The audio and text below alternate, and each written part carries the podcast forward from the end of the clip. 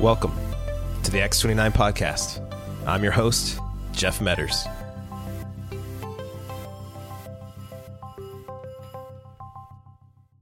This week's audio comes from our twenty twenty virtual conference, where Jen Wilkin gave an incredible talk on remaining faithful and making disciples. That's our mission. That's our task. Every Christian, every leader.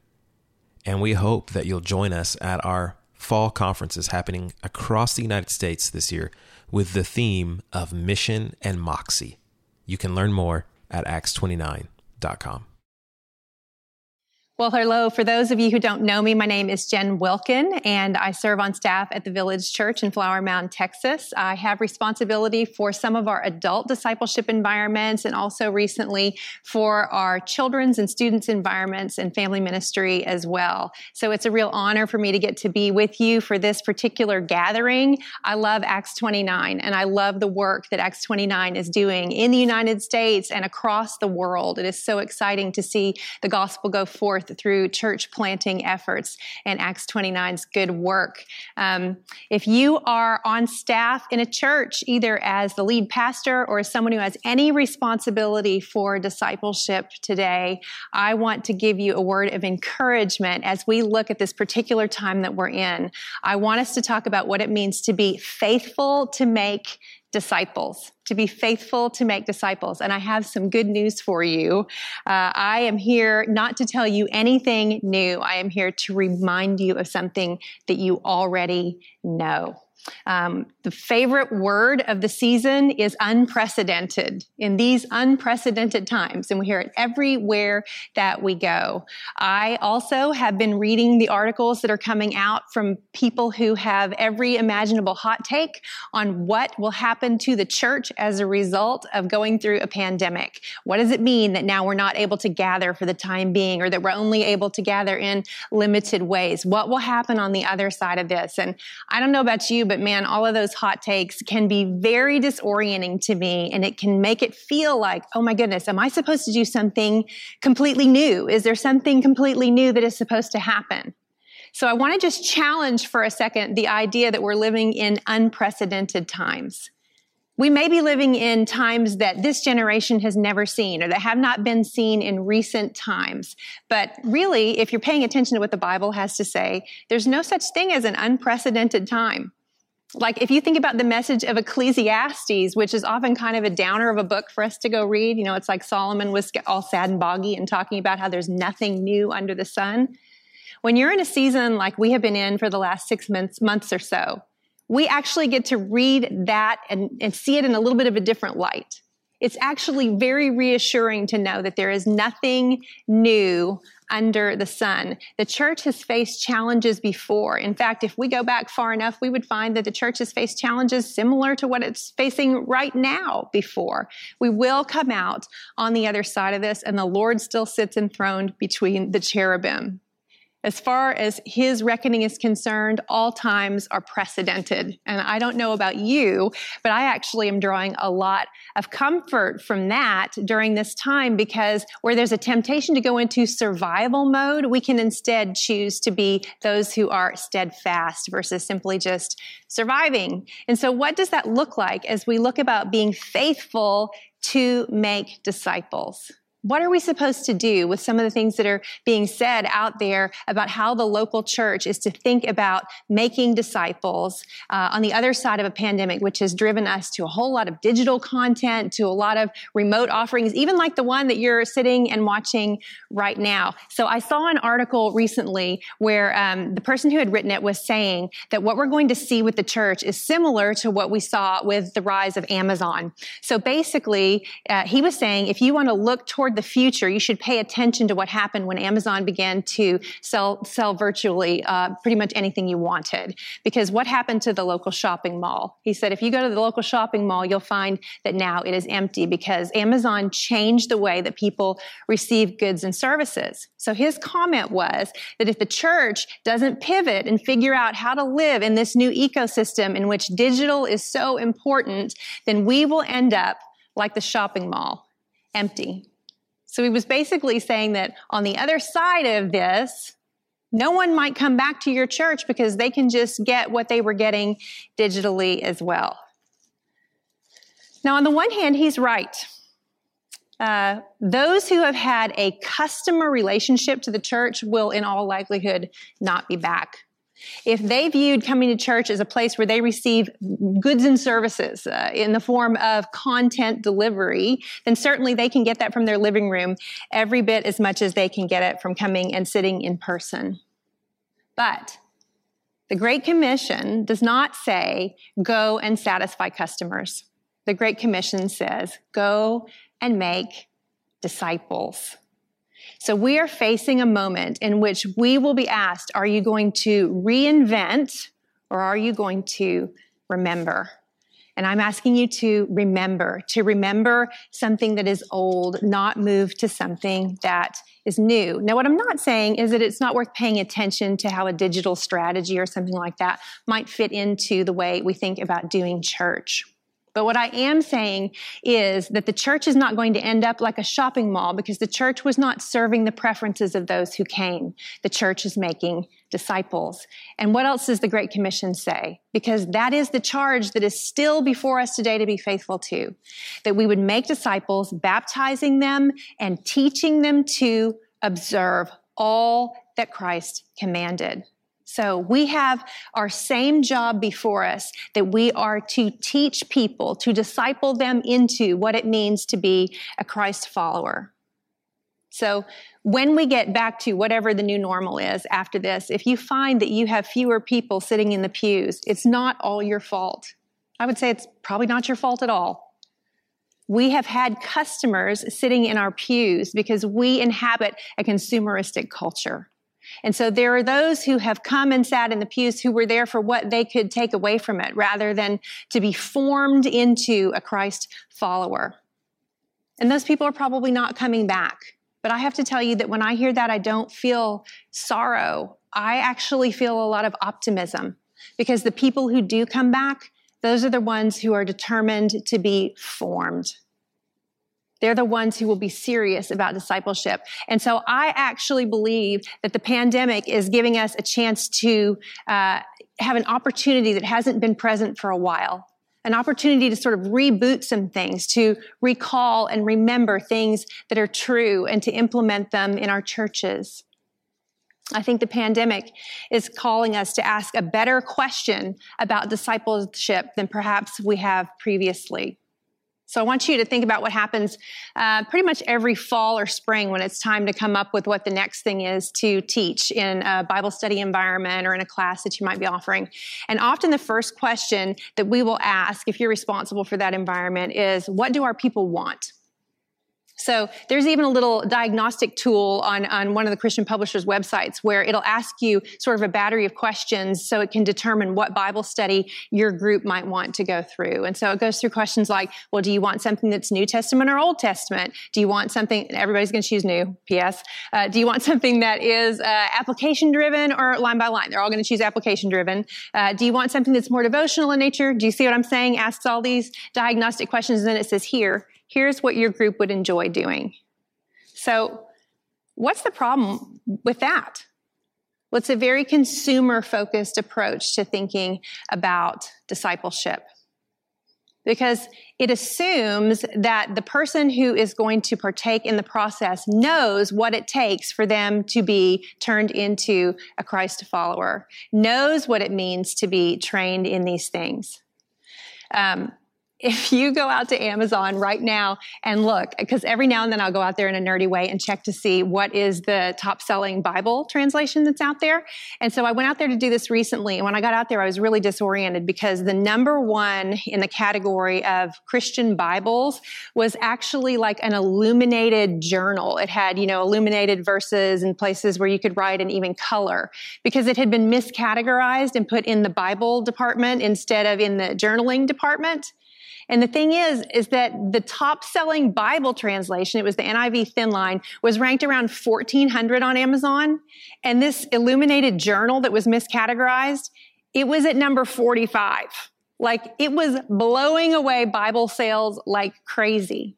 Why? Because it's driven by consumer demand. So if you want to know what the people who are sitting in the pews will go to, if you just say, what do you want? You can go look at some of those bestseller lists and see exactly what it is that they're choosing. But for those of us who have been charged with the responsibility to guide people into discipleship, those of us who are serving on staff, or those of us who are in a lay position where we're responsible for saying what should happen in teaching environments, we need to ask a better question. And the better question that we can ask than what do our people want is, how are disciples formed? How are disciples formed?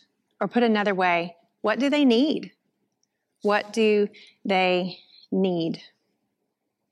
Because you see, a disciple, its primary definition is that it is a learner, someone who is learning. It is a person who is formed by growing in knowledge. Now, not just any kind of knowledge. We would assume that it is knowledge that is transforming them into the image of Christ by the power of the Spirit working through the Word. But it certainly has a learning function. So who are some of the most famous disciples of our time? Uh, maybe you might think of uh, the karate, the Karate Kid, right? Remember Ralph Macchio and Mister Miyagi? And Mister Miyagi takes on his disciple, and what does he do? He trains him in what it means to do karate or karate. So uh, we know that there are some certain principles that are associated with being a disciple, and it's simply that it's going to be hard work. There's going to be learning involved, and when you first start, you're not going to be good, but you're going to get better. Now, people tend to want to avoid difficulty. And so when they hear that discipleship is not simple, sometimes they want to back away. And that's why we see those bestseller lists on Amazon painted a particular way and not another way. They need someone who can call them to a vision of discipleship that will charge them to action.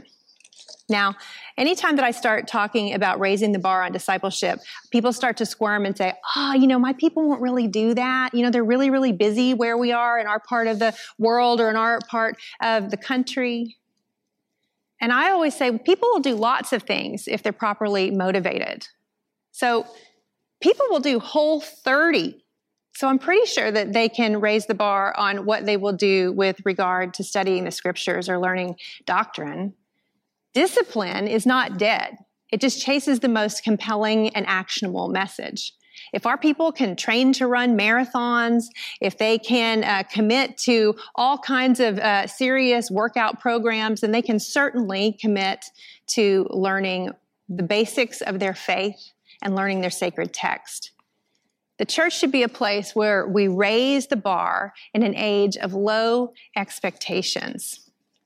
There is a French author, his name is Antoine de Saint-Exupéry, and he says this: if you want to build a ship, don't drum up people to collect wood and don't assign them tasks and work, but rather teach them to long for the endless immensity of the sea.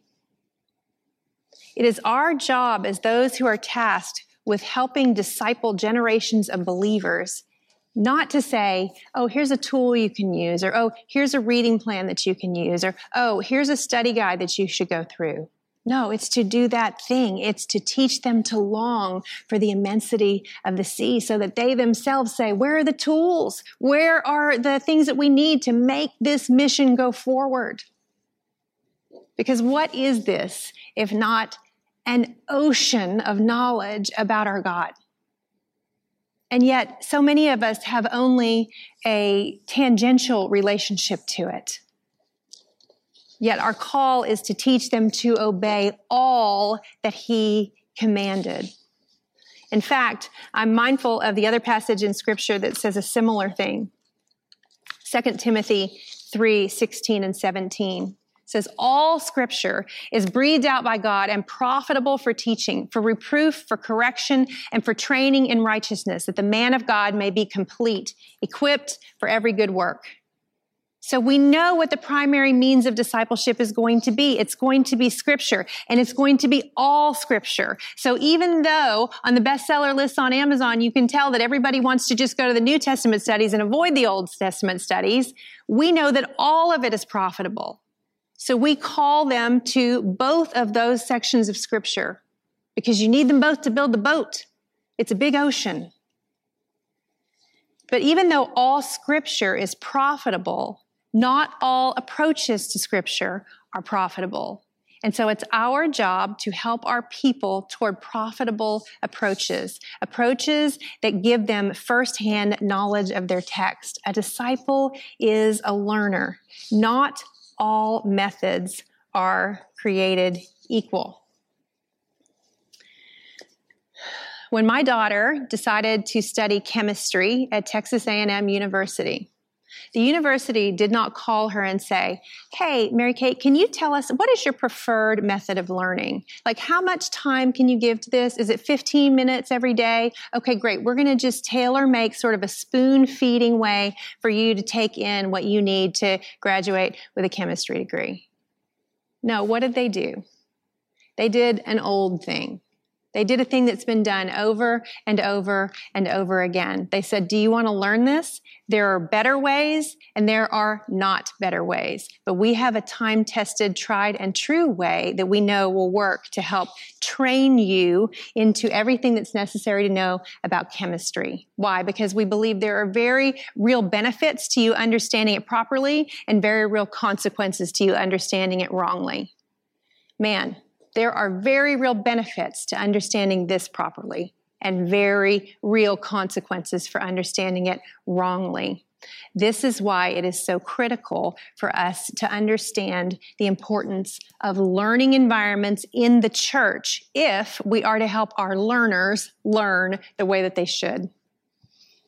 My uh, former colleague, J T English, has a forthcoming book called Deep Discipleship, and he says this very well. He says, the tragic irony of the demise of Christian education is that it is happening at precisely the wrong time. Study after study shows that Christians do not know their Bible, the basics of the faith, or how to practice spiritual disciplines. We are basically illiterate when it comes to the Christian faith, yet we are adopting philosophies of ministry that de-emphasize the importance of learning for the Christian life. For some reason, we have grown skeptical of learning and education in the church. This is unfortunate, given the overwhelming evidence that what is lacking in our discipleship is basic biblical and theological literacy. It is tragic that at the moment the church is struggling with deep discipleship. Many ministry models have decidedly moved away from learning environments in the church. For many years in our churches, community has been our number one stated goal, and it is a really, really good goal to have. But if it is our only goal and it overwhelms other goals, then we have to be careful that we don't end up with well-connected communities of biblically and doctrinally illiterate believers. Community matters, but community is also a means toward learning happening the way that it best does. Where does learning happen best? What is the university method, so to speak, that the local church can embrace? Well, if we paid attention to the way that schools are training people, uh, then we would take note of a few things that are key to learning environments, and we might just implement that old thing ourselves. Because up until even the last fifty years ago, many churches did still have these environments. Now, that's not to say that what was being done in them was necessarily accomplishing the goal, but they had the space for it. And for many of us today, we don't even have that space anymore. We need to reclaim a space where learning can happen. And that learning needs to happen along several lines in the church. First of all, a learning environment needs to be dedicated. So what do I mean by that? It needs to be a place where the primary stated goal is learning. Now, it doesn't mean that it won't have a community aspect to it or even a, uh, a worship aspect to it, but that the primary goal is that there would be learning that takes place. So this means specifically learning the Bible or doctrine. Now, one of the things that can cause a breakdown in how these learning environments play out is that we lack specificity around what we mean when we use the term Bible study. Uh, often, Many things are called Bible studies that are not actually studying the Bible. And so because of this, I have found through the years that there are people who have spent years attending something that was called a Bible study, but they still don't know their Bibles because what they were doing was more of a book study or more application driven. And I'm not saying that those are things that are not of benefit, but they're not foundational. And so we need to have places where people are actually learning the scriptures. Plain and simple, if you sign up to do a Bible study, you should study the Bible. Like, you should get to the end of that study and you should have comprehension of a book of the Bible better than you did when you started. It doesn't mean you will have nailed interpretation or even have uh, the best application that you've drawn from it, but you should actually be learning the Bible better as a result of sitting in a Bible study environment. Um, I have this happen a lot, even with the things that I've written, where people will be doing a, a, a, a book club basically together where they're reading through one of my books. And they'll say, oh, we're doing your Bible study. And I'm thinking, oh, that's not a Bible study. I have Bible studies. That's a book. And if we don't give precision of terms to people, then they may not be assessing properly, or we may not be assessing properly for them where they're spending the majority of their time. And what I find is that most people are spending most, if not all, of their time doing devotional, topical, application-driven kinds of curricula, which means that that vast ocean that's out there is never presented to them as a desirable place to go. They're just circling around in a little pond sometimes. So learning environments should first be dedicated, and then they should secondly be active. An active learning environment is one in which students are challenged to partner in the work. So um, you may be listening and thinking, okay, well, you know, we go through books of the Bible when we preach on Sunday, and so that is our place where we're teaching people the Bible. But this is where I would have to press you to say, is that an active learning environment? Because typically, when people come and sit to hear a sermon over a passage of Scripture, they have not spent time in it themselves first, actively working to gain comprehension and interpretation of the passage. So that means that when they come and sit and listen to the sermon, while the sermon is beneficial, I'm a big fan of the Sunday gathering, the sermon is still a passive learning environment. It is one where they're going to sit and receive information, but they will not have perhaps been as actively stirred up to listen before they get there. Now, certainly there are things you can do to help uh, improve their active listening, like publishing a reading plan beforehand or giving them some questions to think about before the sermon begins. But if we say, wait a minute, maybe the gathering's primary purpose is not learning. Maybe it's exhortation and community and, and the shared gathering of us uh, to take communion, and it's more than just the teaching piece. But then we also have some spaces where we're just saying, hey, yeah, this one's about learning. This one's about learning. We want you to have content mastery of a, of a, of a doctrinal idea or of a passage of Scripture. And then we say, no, now you're going to do some work as well. You see, too many of us are becoming curators of other people's opinions about a book that we do not trouble ourselves to read. We're content to read commentaries or to listen to podcasts, you name it, all of these remote and passive ways of learning that don't cause us to learn to think. And so all we're doing is collecting other people's opinions, and yet this book can sometimes lie languished as we're doing so, languishing. There's a quote from Howard Hendricks that I love that has governed my whole approach to teaching in Christian education environments. He says, never do for your student what your student can do for themselves. That's actually also a really good parenting tactic as well, now that I think about it. Never do for your student what your student can do for themselves. That means that when you're thinking about how to draw your students into a learning environment, rather than telling them the definition of a word, you have them look it up. Rather than giving them all of the cross-references, you help them learn how to look for cross-references on their own. Rather than paraphrasing something for them, you have them paraphrase it. Rather than telling them the outline for the passage, you have them attempt to outline it first. Rather than summarizing the main idea, you have them attempt to summarize it first. All of these ways that they can begin to grow in the learning process. And if you think about it, this is no different than what your third grader might be doing at school right now. It's no different than what your twelfth grader might be doing in a high school English class. It's no different than the learning approaches that are taken in colleges and universities and junior colleges. This is the way we learn. We don't just tell people what to think. We give people tools to learn to think better on their own. We don't just ask questions and answer them. We get our students to learn to ask better questions on their own. That is an active learning environment.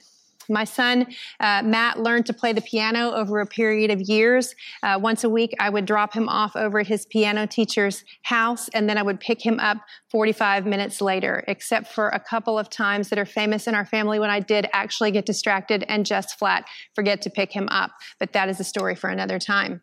So for years, I would drop him off and pick him up. Imagine if at the end of a ten-year period of doing that, I had discovered that while he was at the piano teacher's house, she had said to him, you know what? It's hard to learn how to play the piano. Why don't you sit over here and I will play the song for you, and then you'll just develop an appreciation for music as we go. I would be really frustrated with that. Why? Because her job was not to give him an appreciation for played music. It was to show him how to play the music himself. So, so often when we think about Christian education, we can be thinking, I just need to give them an appreciation for this. But no, what we need to do is give them tools to be able to grow more and more comfortable in opening this and discussing it with peers and sitting under teaching in a way that is informing their minds so that they are becoming better thinkers, because right thinking is going to inform right feeling. And if we want to feel deeply about God, we must begin by learning to think deeply about God. That is the base level goal of Christian education in the local church. So we want them to have active learning environments. We want them to have dedicated learning environments. You see, the thing is, is that learning the Bible and learning the doctrines that the Bible is teaching, it takes work. Like, it's fascinating to me that when we talk about the aspects of being a Christ follower that will be hard, we list things like, man, it will be hard to reallocate my time away from selfish pursuits, or it will be hard to learn to give my money in generous ways, or it will be hard to face persecution, or it will be hard to X, Y, and Z. But so rarely do I hear someone say, you know what else is going to be hard? Man, getting into this, it's going to be hard, but it's going to be worth it. And yet the Bible even describes it as something that is not the easiest thing in the world. First Peter two two describes it as, like newborn infants, desire the pure milk of the word so that you may grow up into your salvation. So did you hear that? That's a, that's a nursing analogy. So sorry, guys, I had to throw it out there just because it's in the Bible. But if you know anything about nursing, it is absolutely necessary, and it is the best thing you can do for your baby, but it's also incredibly hard. It's incredibly hard. It takes learning for that to all work the way that it should. And that's the metaphor that's being given to us to describe our interactions with the pure milk of the word.